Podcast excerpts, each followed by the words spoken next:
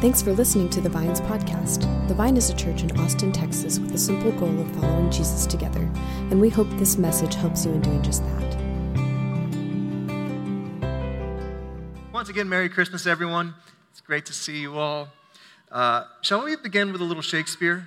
Okay. What's in a name that we shall call a rose? By any other name would smell as sweet, so Romeo would, were he not Romeo called, retain that dear perfection which he owes. Without that title, Romeo doth thy name, and for that name which is no part of thee, take all myself. What's in a name? There's a reason why that line is so famous and it's in our minds, is because I believe all of us know there's power in a name. Not only to keep two teenage star-crossed lovers apart from each other because of their family and drama there, but also we just know that there's power in a name that we experience in our life. As it's commonly said, there's no better sound in someone's ear than the sound of their own name. And I've also wondered myself if names have a deeper power. Lately I've been thinking, how would my life be different if I didn't have the name Mark? Like, does that determine anything? There's a lot of people that have different theories about this, that names actually do kind of determine someone's personality or characteristics. There's actually a term for this. It's called nominative determinism. Nominative determinism is this idea that to some degree, part of your makeup is determined by your name. So I was thinking about that this week, and I decided to actually have a little bit of an experiment. I want to show you a picture and ask you the question, what do all of these people have in common? They're all Mark Charbonneaus. Here's a bunch of Mark Charbonneaus. While other pastors for other churches work really hard to have like a theological, rich sermon, I'm just researching people with my same name. You guys want to know a little bit about Mark Charbonneaus and how, this idea that names determine who you are? Let me just share a little bit about these folks right here. Clinton's, New Jersey's Hunter of the Year was Mark Charbonneau. He's a manly man. We have a lot in common. This right here is another truth. No one sells homes like Mark Charbonneau here in Shelbytown, Michigan. He can make your real estate dreams come true. Mark Charbonneau is also the regional sales manager of AAA Innovations. This is a pretty active Mark Charbonneau on TikTok. This Mark Charbonneau is a musician. Do you guys want to hear like a snippet of some of his music? I promise you don't. I promise you don't.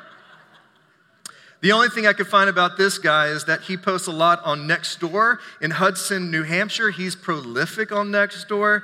As seen on this Subway sandwich hockey card, this Mark Charbonneau misspells his name but is really good at hockey. This is the owner of Onion Creek General Store. He's looking to sell if anyone wants to move outside Spokane, Washington. And then we got this guy. He's the object of all of our Mark Charbonneau's disdain, because this Mark Charbonneau not only is like into biotechnology and drug development, but he owns MarkCharbonneau.com, which all of us want. And then there's this guy. Oh, Katie, could we redo our staff pictures next year by any chance? Okay, so is there any power in a name, really? Is there really any power in a name? Well, I think there is power in a name, and that's why sometimes parents get really, really nervous about what we should name our child, because we're afraid. Like, what is this going to do to our child? Many parents struggle with choosing a name for their children, but Mary and Joseph, they didn't have that struggle because they were angel-splained their name. Angel-splained is like mansplaining, but when angels do it. And so Mary and Joseph were angel-splained what to name their son. And he was not only given the name Jesus, which means to save, but we also find that Jesus held other names that were given to him as well, including the name Emmanuel. This is from Matthew chapter 1. Now all this took place to fulfill what was spoken by the Lord through the prophets. And one of the prophecies that were spoken about Jesus was this: Behold, the virgin shall be with child and shall bear a son, and they shall call his name Emmanuel, which translated means God with us. Jesus would carry this name, Emmanuel, God with us. And for generations upon generations, what we find is that people held on to the promise that maybe one day God would be with humanity. Maybe one day God would actually walk this world with us. And what came with that was all of their hopes and dreams of that maybe one day when God is with us that we'll experience peace again and hope and deliverance from oppression. Well, maybe when Jesus is Emmanuel, or when God is Emmanuel, we will experience all those things. But then 2,000 years ago, God made good on his promise. Made good on his promise. And on that first Christmas, what we see is that Emmanuel came to be with God's people. But this Emmanuel was so very unexpected. He came not cloaked in dominance or opulence or with some sort of military power. He did not come to make the moral elite more elite. What he did was something so very different. Emmanuel was cloaked with vulnerability, with his human weakness. This kind of Emmanuel was lowly and common. Jesus would be a surprising way of understanding who God is. Even the way in which Jesus came into this world tells us about what Emmanuel would be like and how God would make good on that promise. What we see here, even in the way in which Jesus was born into this world, we would see what kind of God we would find in Emmanuel. Jesus was born to a couple alone, secluded in disgrace, unready for the Savior of the world. Jesus would be welcomed by shepherds. The only people that would be looking for him were foreigners that weren't trusted. They came from afar, and because of their presence, the only other person that would end up looking for Jesus was a king who was riddled with jealous rage. And because of that, this Emmanuel would spend his most vulnerable days as a refugee in Egypt.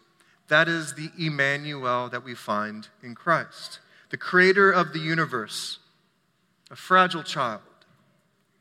This is how Jesus would be Emmanuel, vulnerably present in this world. And as we see in the Gospels, one of the greatest gifts that we ever have with Christ is by seeing how Jesus was present with people and who he was present with.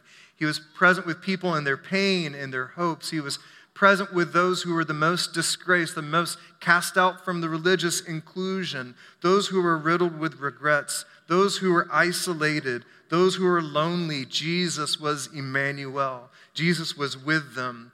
Jesus was with people in their confusion and their uncertainty and their doubt, that God was not afraid to be close to that as well. Jesus was close to those who experienced physical poverty, spiritual poverty. And the primary thing that Jesus offered was the gift of his sacred presence, his presence. As I heard another pastor say recently, I love this line. He said, "The Word became flesh and dwelled among us. The world did not become a religious system. The Word did not become a theological checklist. The Word did not become a political movement. The Word did not become an ecstatic experience. The Word became flesh, loving, embodied existence." Jesus came to be that, to be an embodied experience of God's love, especially for those who didn't know if God would ever give it. Those are the people that Jesus again and again chased after to show that God is truly with them. This loving, embodied experience. What I love about the passage that we heard earlier, the same book that we read, the promise that there would one day would be Emmanuel, shares this promise too. And if God is good with his promise on the first, I think he'll be good with this promise too, that he will show himself faithful. The same passage says this: "The God who made you in the first place, the one who got you started, don't be afraid. I've redeemed you. I have called you by name. You are mine." I wonder if on this Christmas Eve, if Jesus would want to peer into your life, come close to you, maybe even like Joseph and Mary looking over into the manger to look at their child. I wonder if Jesus would want to look at you and say these words, that you are mine. I have chosen you. I have claimed you. I'm coming after you. I wonder if that is what Jesus would want to say over of you. And how can I be so bold to say what I think Jesus would say? Well, it's the whole story of Christmas. And we know this because his name is Emmanuel. And there's power in that name.